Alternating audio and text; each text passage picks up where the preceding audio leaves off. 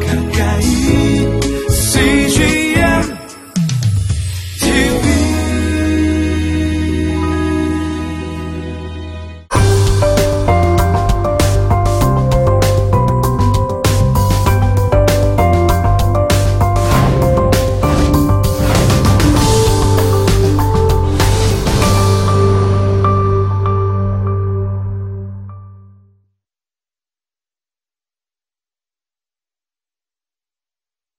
어, 우리는 그 어, 영적인 백성들에게 하나의 영적인 대청소가 필요하다고 그랬는데 이게 바로 뭐냐면 바로 대속죄일이라고 하는 것입니다. 죄의 문제를 해결하고 더 거룩해지는 날이에요.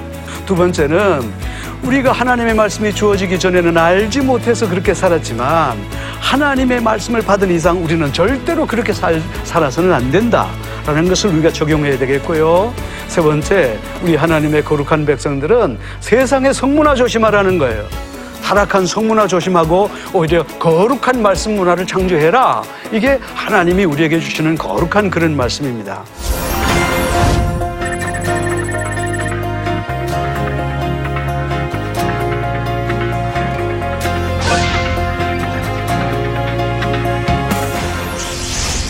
여러분 안녕하세요. 부산 장신대학교 최무열 교수입니다. 여러분 그 레위기 상당히 좀 이해가 많이 되셨죠? 레위기 어, 그의 주제는 아, 내가 거룩하니 너희들도 거룩해라. 거룩에 관한 책입니다. 아, 그런데 이 레위기는요 정확하게 세 개로 나눠져 있습니다. 첫 번째는 하나님에 대해서 그리고 자신에 대해서 이웃에 대해서. 하나님에 대해서는 1장부터 10장까지 그리고 자신에 대해서는 11장부터 18장까지 우리가 지난번까지 지난번까지 거기서 공부했죠. 이제 19장부터는 본격적으로 우리가 바로 이웃에 대한 얘기를 거론하게 됩니다. 자, 그러면요. 여기서 우리가 이웃이라고 얘기할 때 단순히 얘기하는 내 옆에 사는 이웃을 말하는 게 아니에요. 이웃이라고 하는 것은 나와 공동체와 사회와 국가 이 전체를 두고서 우리는 이웃이다. 그렇게 얘기를 합니다. 아, 오늘의 이제 포인트를 좀 생각해 보겠습니다. 보면요. 어, 레위기는 하나님에 대해서, 나에 대해서, 이웃에 대한 거룩. 이것이 어, 가장 핵심적인 얘기다라는 것이고 또 레위기 19장부터는요 본격적으로 우리가 이 사회적인 약자 보호 다시 말해서 건강한 사회를 구성하기 위해서는 어, 그 사회 속에 사회적인 약자가 없어야 된다는 거죠. 그래서 이 약자를 보호하기 위해서 하나님께서 많은 규례들을 준비하셨다는 거예요. 그래서 이 건강한 공동체를 위해서는 반드시 집단적이고 엄청난 죄를 척결해야 이 사회 전체, 공동체 전체가 건강해진다. 이렇게 볼 수 있는 것입니다. 자, 그래서 어, 이 세 번째 파트는요, 어, 여러 차례 설명드렸듯이 하나님에 대해서 또 나에 대해서 이웃에 대한 그런 얘기를 하고 있는데 레위기 19장은 놀랍게도 이 세 가지 사건을 동시에 설명하고 있다는 거죠. 이렇기 때문에 레위기 19장이 굉장히 중요하다 그렇게 얘기해 볼 수 있겠습니다. 자, 그러면 우리는 레위기 19장을 뭐라고 얘기하냐면 레위기의 핵심장이다 그렇게 얘기하거든요. 그러면 왜 레위기 19장을 핵심장이라고 그러냐? 여기에는 그만한 이유가 있는 것이에요. 자, 그 이유가 뭐냐? 우리가 한번 살펴보려고 그럽니다. 자, 첫 번째는요. 이 레위기의 19장은 바로 레위기의 주제가 있는 장이라고 그랬는데 레위기의 주제는 딱 하나입니다. 그게 뭐냐면 내가 거룩하니 너희도 거룩해야 된다는 거예요. 나는 거룩한 하나님이기 때문에 내 자녀들은 당연히 이 세상 살아가게 될 때에 거룩해야 된다. 영어 성경에 보면요. I am holy that you're holy. 그렇게 얘기하고 있는 거예요. 자, 두 번째로는요. 이 레위기 19장이 왜 이렇게 중요하냐면 바로 이 속에 10계명이 들어가 있다는 거예요. 자, 한번 복습 다시 해보겠습니다. 율법을 정확하게 세 가지로 나누면 하나님 사랑, 자기 사랑, 이웃 사랑이잖아요. 자, 그러면 십계명을 정확하게 나누면 하나님 사랑, 자기 사랑, 이웃 사랑이잖아요. 레위기를 또 세 가지로 나누면 하나님에 대한 거룩, 자신에 대한 거룩, 이웃에 대한 거룩인데 놀랍게도 바로 19장 속에 이 십계명이 들어가 있다는 거예요. 여기에 십계명이 있다고 하는 중요한 이유가 뭐냐면 결국은 하나님께서는 어, 진짜 거룩이라고 하는 것은 하나님에 대해서 자신에 대해서 그리고 이웃에 대해서 이게 거룩한 거다라는 것을 말씀하기 위해서 십계명이 여기에 들어가 있다. 그리고 십계명 이 레위기 19장이 진짜 중요한 이유가 뭐냐면요. 이 레위기 19장 속에 이 모든 것이 다 들어가 있다는 거예요. 그러니까 하나님에 대한 이웃에 대한 그리고 우리 사회에 대한 모든 거룩들이 이 속에 다 들어가 있다는 그런 관점에서 우리 레위기 19장을 레위기의 핵심장 그렇게 얘기한다는 거죠. 레위기 19장 속에서 하나님에 대한 거룩을 어떻게 얘기하고 있는가 우리 한번 살펴보죠. 굉장히 많습니다. 그래서 여기에 보면요. 우리가 우상 의지해서는 안 된다. 그 다음에 신상들을 만들지 말아라. 마법 쓰지 말아라. 특히 혼백을 불러내는 그런 점쟁이들 찾아다니지 마라. 그리고 이방 사람들처럼 막 구렛나루 밀어서는 안 된다. 이게 바로 뭐냐면요. 가난한 사람들의 습관이라는 거예요. 이 사람들의 종교 의식이라는 거예요. 사람이 죽었을 때요, 이 사람들이 꼭 이렇게 한답니다. 관자놀이를 막 둥글게 만들고 구렛나루 밀고 몸에 칼을 대고 피를 바르고요. 여러분, 그런데 하나님의 백성은 이렇게 하지 말라는 거죠. 죽은 사람 애도한다고 해서 상처를 낸다든지 이게 모두 뭐냐면 전부 가난한 사람들의 습관이라는 거예요. 이게 전부 이방 종교의 의식이라는 거예요. 제가 여러분에게 누누이 설명했죠. 뭐뭐 하지 마라. 100% 이방 사람들이 하는 거예요. 그렇기 때문에 하나님께서는 이방 종교의 흉내를 내서는 안 된다는 거예요. 이걸 아주 명확하게 우리에게 설명을 해주고 있죠. 그 다음에 계속해서 하나님께서는 이게 하나님에 대한 절기와 제사 중요시해라고 그랬어요. 안식일을 기억하고 또 너희들이 절기 때는 바로 이렇게 즐겁게 받으시도록 해야 되고 특별히 하나님의 이름을 모독해서는 안 되고 그리고 어, 성소를 더럽게 해서는 안 된다. 이 모든 것이 다 하나님에 대한 그런 거룩에 대해서 얘기를 하고 있다. 이렇게 볼 수 있는 것이죠. 자, 그리고 자신과 가정에 대한 그런 거룩에 대한 얘기를 해 주십니다. 어떤 것이 있는지 한번 볼게요. 첫 번째, 부모 공경이에요. 자, 그러면 왜 여기 부모 공경이라는 게 들어갔을까요? 이방 사람들은 부모를 아주 우습게 여겼어요. 그리고 부모를 저주하고 그랬어요. 하나님의 백성들은 절대로 부모 공경 이렇게 하면 안 된다는 거예요. 그리고 여기서 자녀 관리. 자녀는 하나님이 주신 선물이기 때문에 이 선물을 잘 관리해야 된다. 그리고 자신의 건강 관리. 어, 이 저기 레위기에서는요 우리의 건강 관리에 대해서 하나님 굉장히 신경 쓰십니다. 왜 그럴까요? 내 몸은 내 것이 아니라는 거예요. 하나님의 것이라는 거예요. 그래서 거룩하게 관리해야 된다라는 것이 자신과 가정에 대한 그런 얘기들입니다. 어, 우리 첫 번째 하나님에 대해서 얘기했죠. 두 번째 자신과 가정에 대한 얘기를 했죠. 세 번째가 드디어 이제는 19장부터 쭉 계속해서 우리가 이웃과 사회에 대해서 우리가 어떻게 거룩해야 될 거냐 하는 얘기들을 여기서 구체적으로 하고 있다는 거죠.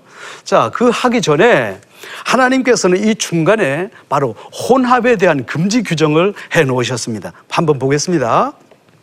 이 가운데서요. 아, 가축 가운데서 서로 다른 종류끼리 이렇게 종류끼리 교미시키지 말라 그렇게 얘기합니다. 그러니까 그 순수성을 지켜나가라 그랬어요. 밭에다가 서로 다른 두 종류의 씨앗을 함께 뿌리면 더 많은 수확을 거둔다고 해서 이방인들이 이런 일을 한다는 거예요. 근데 하나님은 하지 말라 그렇게 말씀하시죠. 세 번째, 서로 다른 두 가지 재료를 섞어 짠 옷감으로서 만드는 옷을 입어서는 안 된다. 이 모두가 뭘 말하는가 하면요. 결국은 혼합을 얘기하는 거예요. 그럼 결국 하나님께서 이런 규례를 주신 이유가 뭘까요? 그 이유는 간단한 거죠. 섞여서는 안 된다는 거예요. 무슨 말입니까? 하나님의 거룩한 백성들과 거룩하지 않은 백성들의 이 문화가 거룩한 백성들의 삶 속으로 침투해 들어와서 우리의 삶을 혼합시키면 안 된다 그 말입니다. 자, 그러면 우리가 레위기를 통해서 계속 거룩에 대한 얘기를 하고 있는데요. 이 거룩이라는 게 뭘까요? 이게 바로 혼합 금지입니다. 순수성을 지켜나가라는 거예요.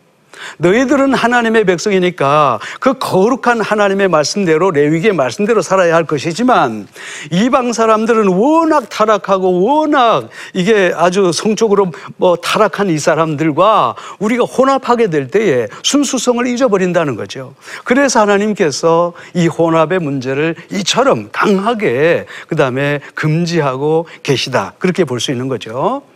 이제는 그 레위기 19장에서 어, 가장 핵심적인 문제가 뭐냐면 바로 이웃에 대한 문제를 거론하고 계십니다. 근데 여기서뿐만 아니라 19장, 20장, 21장, 22장, 23장, 24장, 25장 그 끝날 때까지 계속해서 우리 이웃과 공동체가 어떻게 하나님 앞에 거룩해야 될 거냐에 대한 문제를 지속적으로 말씀하고 있다라는 것을 우리가 기억할 수 있겠죠. 그래서 이제 드디어 이웃에 대해서는 어떻게 하라고 그랬냐. 아주 많은 얘기들이 있습니다. 그 가운데서 하나하나 좀 살펴보겠어요. 너무 중요하니까. 여기 보세요. 그래서 이제 가난한 자에 대해서 배려하라. 이게 무슨 말인지 아십니까, 여러분? 자, 어, 너희들이 그, 어, 너희들이 어, 곡식을 베거든 절대로 그 곡식을 다 베지 말아라. 근데 귀퉁이 요만큼 남겨놓으라 그러는 거예요. 자, 왜 그럴까요? 이스라엘 사람들은요, 땅에 한이 맺혔던 사람이에요. 왜? 이- 그들이 이집트에 살 때는요, 땅을 소유할 수 없는 그런 종들이었거든요. 그래서 이스라엘 백성들이 가나안 땅에 들어와서 여호수아를 통해서 제일 먼저 한 일이 바로 땅을 나누는 일이었어요. 그래서 지파별로 그다음에 다 그리고 가정 가정마다 땅을 나눠 줬어요.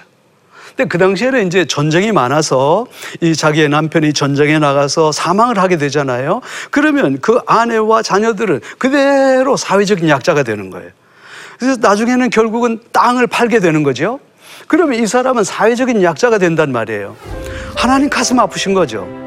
그래서 모든 백성들에게 하나님께서 얘들아 내가 너희들에게 땅을 줬잖냐. 그러니까 추수할 때에 너희들이 다 베지 말고 귀퉁이 이만큼은 남겨놓으면 그 가난한 자들이 와서 먹을 것이니라. 그렇게 된 거죠 무슨 말인 줄 알아요? 밥 한 숟가락씩만 나눠 먹으면 너희들 가운데 배고픈 사람이 한 사람도 없다. 그 얘기예요. 얼마나 놀라운 규정입니까?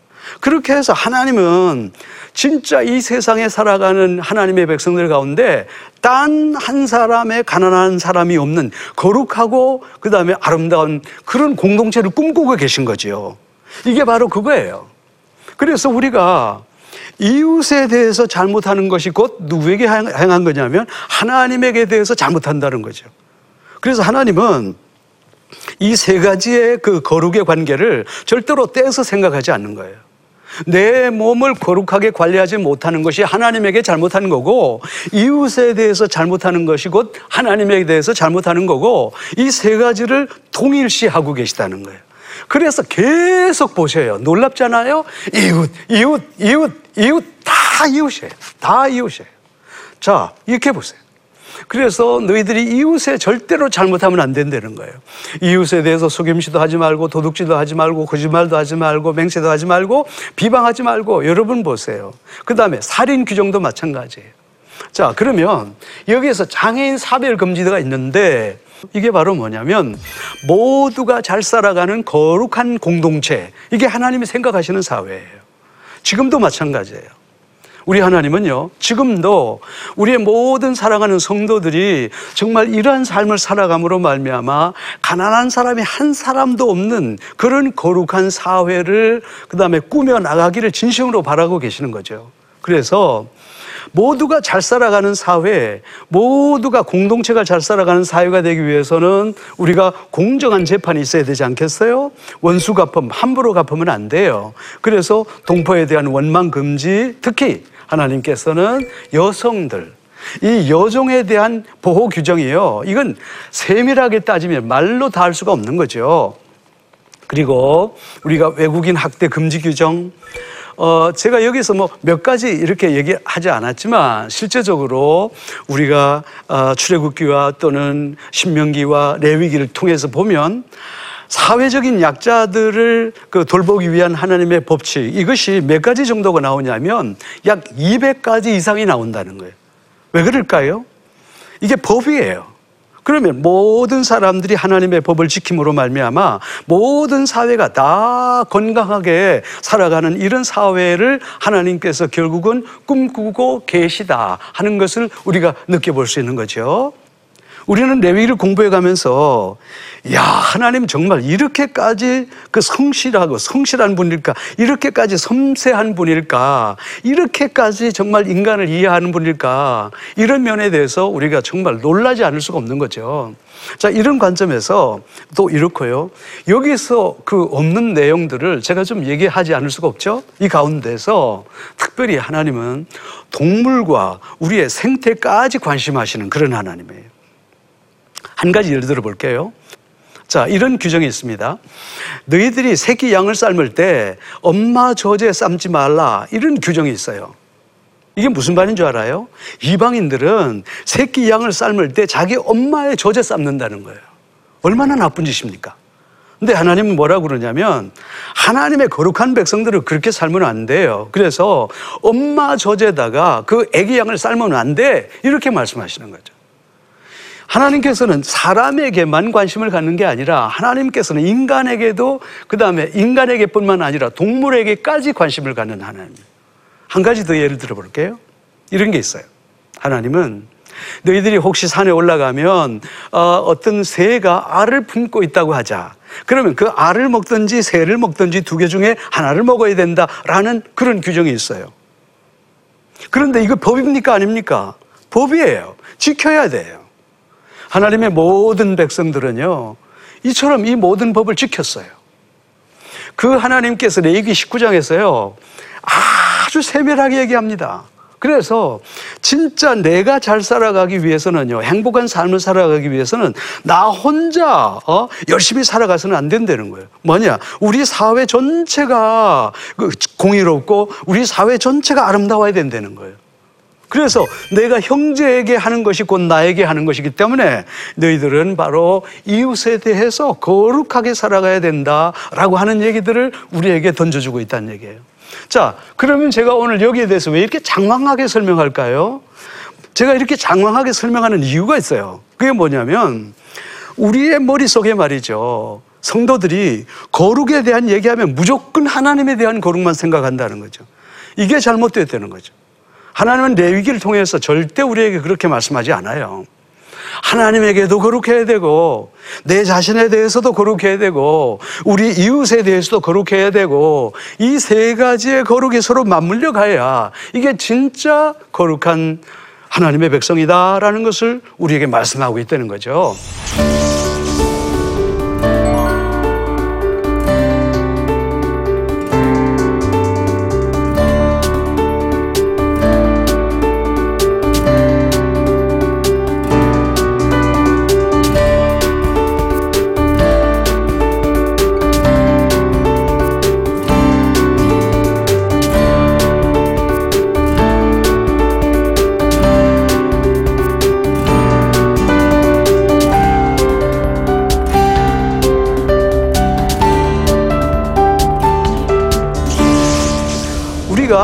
이 공동체 형성을 위해서 죽음으로써 그 책임을 물어야 될 일이 있다는 거죠. 이게 바로 레위 20장이에요.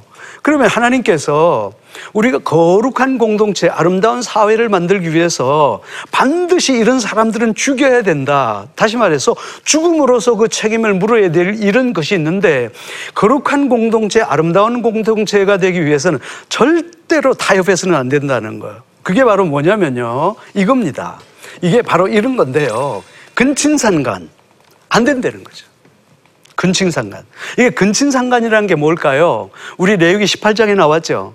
그리고 온전히 그 남자가 자기, 자기 이모, 고모, 숙모, 처제 할 거 없이 이런 근친상간, 상간하는 것은 절대로 이건 안 된다는 거예요. 하나님께서 너무 잘 아시죠. 하나님의 백성들은 이 근친상간을 하는 포함된 음란의 행위는 바로 우리 공동체에서 끊어내야 공동체 사회가 건강하다. 그렇게 말씀하시는 거죠. 두 번째는요. 자기를 낳아준 아버지와 어머니를 저주하는 일, 이거 절대로 안 된다. 죽음으로써 책임을 물으라는 거죠. 왜 그럴까요? 아버지, 어머니는 하나님의 대리인입니다. 나에게, 나에게 생명을 주신 분입니다. 하나님의 대리인이면서 나에게 생명을 주신 아버지 어머니를 거역하는 거 이건 죽음으로써 책임을 물어야 될 일이라는 거예요. 남의 아내와 가늠하는 일 절대로 있으면 안 된다는 거예요. 하나님의 백성들은요, 절대로 가정을 소중하게 여기라는 거예요. 이 가정을 통해서 하나님께서 역사하시는데 이 가정의 울타리를 넘어서서 성행위를 하는 행위 절대로 안 된다. 이렇게 말씀하시는 거죠. 그 다음에 하나님이 쫓아내는 이방 족속의 풍속을 따르는 일, 이거 절대로 안 된다는 거예요. 다시 말해서 하나님은 하나님을 섬기는 사람들이 이방 세계 속에서 그 문화 속에서 살아가는 이런 일들을 죽음으로써 그 책임을 물어라. 그렇게 말씀하시죠. 접신하거나 박수무당되는 일 안 된다는 거예요.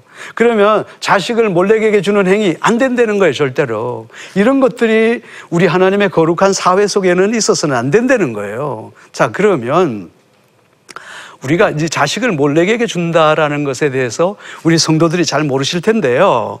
제가 한번 설명을 해 드릴게요. 몰렉이라고 하는 실은 모압의 신입니다. 이 사람들이 제사를 드리는 행위가 참 무섭습니다.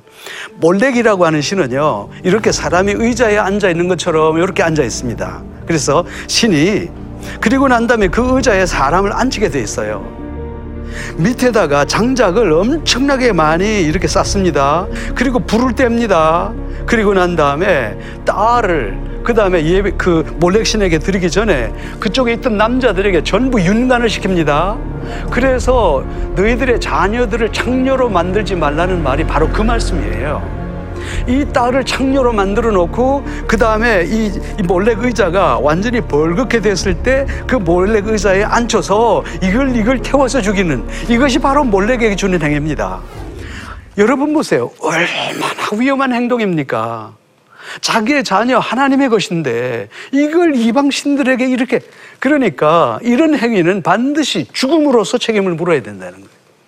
자, 그러면 오늘 우리가 이 말씀을 오늘의 우리의 삶에 한번 적용을 해 봅시다. 무슨 말인가 하면 오늘 우리 그리스도인들이 죽을 각오로 지켜내야 할 가치관이 있다는 거예요. 그게 뭐냐? 첫 번째, 그 타락한 성문화 절대 우리 그리스도인들은 용납해서는 안 된다는 거예요. 두 번째 뭐냐면요. 우리 부모 공경하는 거 이거 죽을 각오로 해야 된다는 얘기예요. 세 번째는요. 그 다음에 우리 가정을 지켜나가는 거, 가정이 깨지지 않도록 가정을 지키는 거, 이거 우리가 죽을 각오로 그 다음에 이걸 지켜나가야 된다는 거예요. 또 뿐만 아니라 우리가 하나님의 거룩한 공동체는 죽을 각오로 세상의 문화를 따르지 말고 특별히 뭐냐면 이게 무당 등 잡신행위 이거 우리 그리스도인들은 절대로 용납해서는 안 된다 하는 것이 하나님의 뜻이다 그 말이에요. 진짜 중요한 건 뭐냐? 하나님의 거룩한 공동체는 우리의 자녀들을 죽을 각오로 신앙교육시켜라. 이게 하나님의 뜻입니다. 어, 그러면 많은 성도들이 또 이렇게 생각할 거예요. 우리가 어떻게 우리의 자녀들을 몰렉에게 줍니까? 여러분 보세요. 우리가 비록 몰렉이라고 하는 신에게 주지는 않지만 우리의 자녀들을 세상에 내주는 그것이 바로 몰렉에게 주는 행위라는 거예요. 오늘 이 땅에 얼마나 많은 부모들이 그저 세상적인 출세해서 신앙교육이 어떻게 되든 상관없이 애들을 세상으로 내보냅니까? 여러분, 이게 바로 자녀들을 죽음으로 내모는 길이라는 거예요. 하나님의 이 말씀을 통해서 이제 이 타락한 시대에서 하나님의 백성들은 주의 자녀들을 죽을 각오로 신앙교육하라 그 말씀이에요. 자, 이것을 척결함으로써 하나님의 거룩한 사회가 이루어지게 됐다는 거죠. 그래서 하나님께서는 이런 걸 통해서 우리에게 얼마나 다시 한번 거룩한 삶을 요구하시는지 우리가 한번 깨닫게 되는 것입니다. 자, 이제 이 강좌를 마무리하겠습니다. 어떻게 적용할까요? 우리의 삶 속에 적용해 보면, 자, 하나님은 어, 정말 하나님에 대해서 자신에 대해서 우리 이웃에 대해서 모두가 거룩한 삶을 살아야 된다 말씀하십니다. 두 번째로는요. 참으로 거룩한 삶이라는 것은 우리가 사회적 약자를 보호하고 함께 살아가는 거 이게 진짜 거룩한 일이라는 거예요. 하나님께서 원하시는 거. 그리고 우리가 건강한 사회와 건강한 신앙 공동체를 위해서는 진짜 죽을 각오로 지켜나갈 가치가 있다는 거예요. 이 시대에는요, 기독교에 대한 공격이 굉장히 심해집니다. 이럴 때 우리는 정말로 죽을 각오로 지켜서 나가야 할 가치가 있다. 이렇게 말씀하시는 거죠. 이렇게 해서 우리가 그 거룩에 대한 세 번째 어, 다시 말해서 우리가 이웃에 대한 사회에 대한 그런 거룩에 대한 얘기를 합니다. 다음 시간은 말이죠. 우리 사회가 진짜 거룩해지기 위해서는 누가 거룩해져야 되느냐? 지도자가 거룩해야 된다는 거예요. 뿐만 아니라 지도자의 거룩과 함께 계속적으로 우리가 사회적인 그런 거룩함을 지켜나가야 된다에 대해서 다시 한 번 더 생각해 보겠습니다. 감사합니다.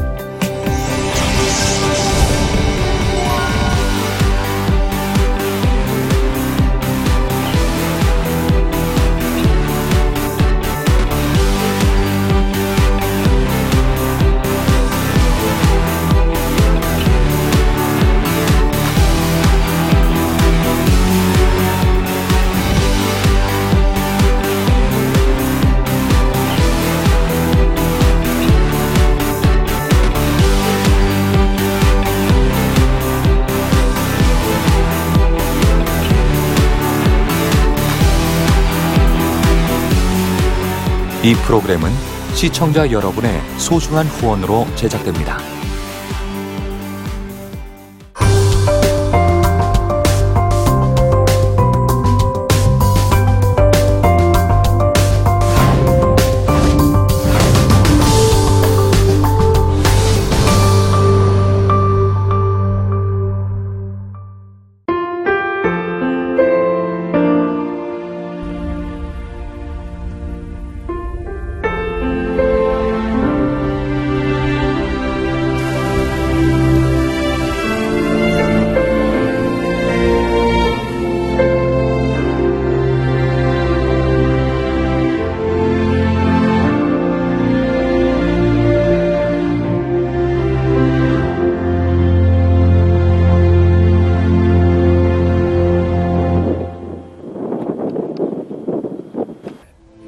출근을 해서 일을 시작하려고 하는 그런 순간이었는데 전화가 왔더라고요.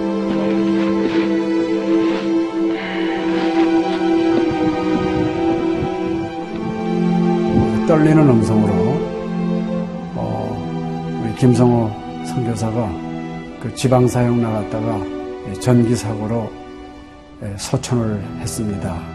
안 보이죠? 앞이 안 보이고 캄캄하고 막 하나님께 항의하는 기도만 나오더라고요. 하나님 이럴 수가 있습니까?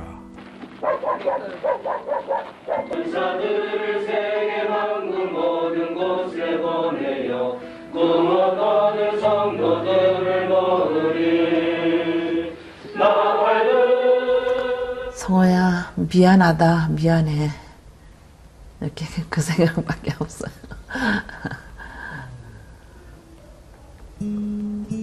잘못해준 거에 대해서 미안해요 그냥 예. 잘해줄 거 이렇게 빨리 갈 줄 알았으면 좀 더 잘해줄 걸. 아이고, 내가 죽였구나. 내가 아들을 죽였구나.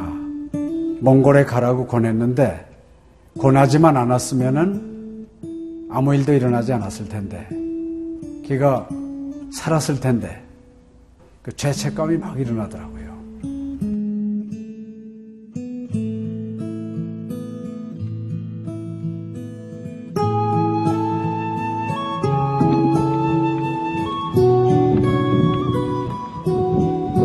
요. 김성호 아들은 네, 네가 보낸 것이 아니라 내가 보냈다. 하나님께서 아들을 보내셨다고 하는 그런 음성으로 저에게 들려지는. 2000년도에 저희 아들을 그 울란바토르 날랑 공동묘지에 묻으면서 하나님의 속삭임이 제 마음에 있으셨어요.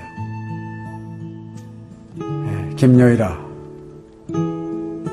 때가 되면 너도 와라.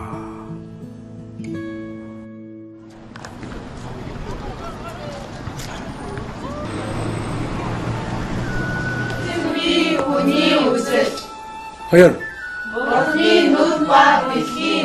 Jezus, die kiki om de team çoğumuş. 이제는 여러분들은 새로운 피조물이야. Ada ta bugün şirketler basın.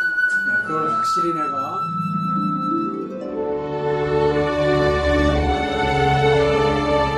저희 아들 그 추모하는 에, 바로 이제 그 시기에 제가 그 시즌으로부터 연락을 받았다는 게좀 그냥 우연만은 아닌 것 같아요.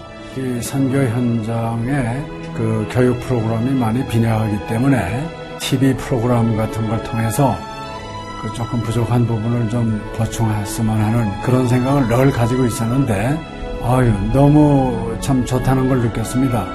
어, 하나님께서 또 저희 가정에 또 우리 제 사역지에 주시는 좋은 선물이 아닌가 저는 그런 생각을 좀 하게 되었습니다.